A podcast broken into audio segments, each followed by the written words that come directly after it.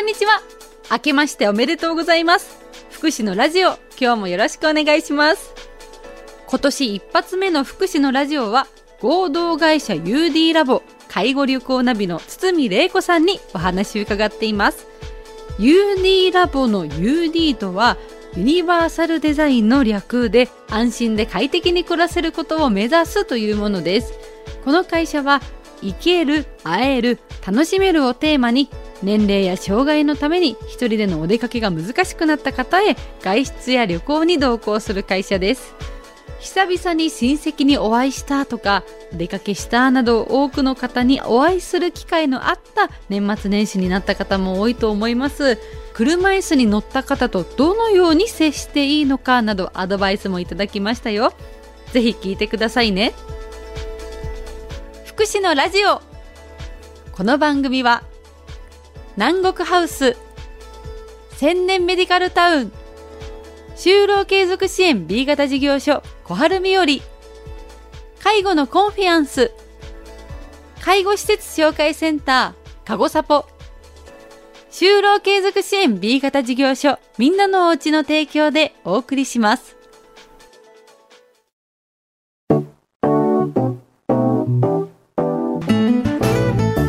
UD ラボ合同会社の堤玲子さんにお話伺おうと思います。よろしくお願いします。よろしくお願いします。昨年は日本ツーリズムオブザイヤー2023の優秀賞に選んでいただきました。すごいおめでとうございます。ありがとうございます。どういった賞になるんですか？これはですね旅行新聞社さんというあの業界専門誌が募った賞なんですけれども取材活動の中で見聞きした2023年の観光業界の取り組みの中から創意工夫が見られるということで選んでいただきました今まで国体や旅行などで車椅子に乗った方とたくさんお会いしてきたと思うんですけど障害のある方の目線に立って私たちにできることってどんなことがありますか？そうですね。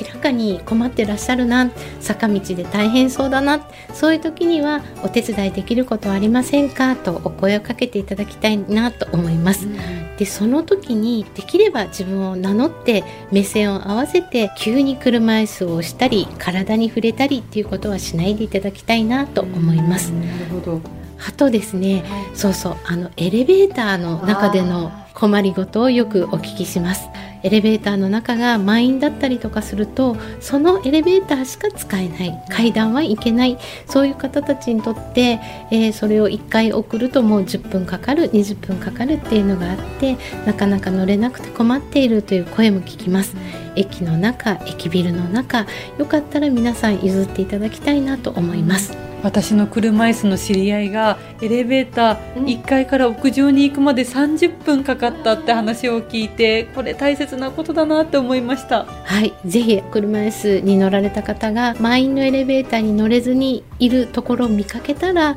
ご本人が言う言うのはとっても勇気がいるのでできれば皆さんよかったらお二人ぐらい降りていただけませんか？みたいに横から声をかけてサポートするというのもお願いできればいいかなと思います。そうですね。堤さんから何か大事にしておきたいことなどありましたら教えていただけたらなと思います。同じ人間同士ということで普通にフラットに話しかけていただきたいなと思います。ご高齢な方もよくヘルパーさんと一緒にお買い物されたりする時にヘルパーさんに話しかけられることが多いんですね。でもたとえこの方に通じるのかなっていう不安はあったにしてもまずはご本人の目を見て「こんにちはよく鹿児島においでくださいました。今日はどちらからですか？何どういうものをお買い物されたいですか?」みたいに是非ご本人に話しかけるということを心がけていただきたいなと思います。久しぶりに会ったおじいちゃまおばあちゃまが「あなんか車椅子になってる。前よりもなんか物忘れが進んでいる」っていうことがあったにしても、そのおじいちゃんおばあちゃんが何か変わったわけではないんですね、うん、脳のあの障害があったりすることでコミュニケーションが取りにくい場合はあるかもしれないんですけれども同じように声をかけて同じように手を握って接していただければなと思います。やっぱりこの数年の変化でこう心がね戸惑った方ももしかしたらいらっしゃるかもしれないですもんね。確かにその人が変わったわけではないから大切なことですね。はいこのことも全国障害者スポーツ大会で感じた部分でもあるんですよね。そうですねスポーツをしている皆さんが本当に生き生きと楽しそうにされていることサポートであるとかまた社会的障壁という言い方をするんですがちょっと動きやすい環境を整えることで実は私も見ていて感じたのが私よりもずっと楽しそうに身体能力を上げておられる、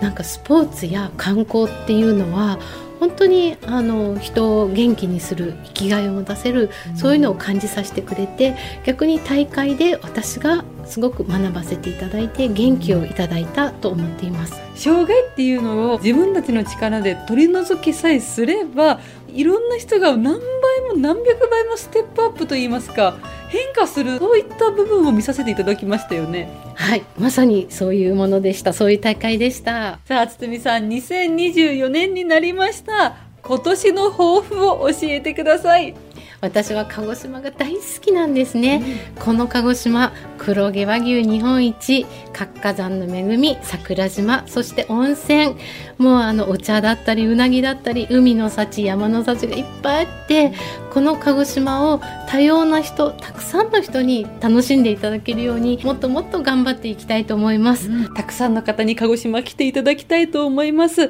そして私も2024年たくさんの方に福祉普段の暮らしの幸せを感じてもらえるようなラジオをそして健常者の方障害者の方関係なくたくさんの人と関わって過ごしていきたいなと思います。では堤さんそしてリスナーの皆さん2024年もよろしくお願いします。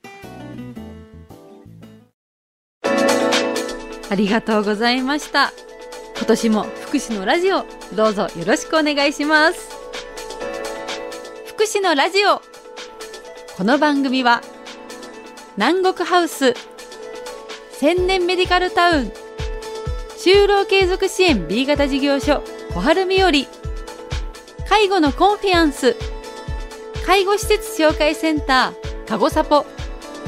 就労継続支援 B 型事業所みんなのおうちの提供でお送りしました。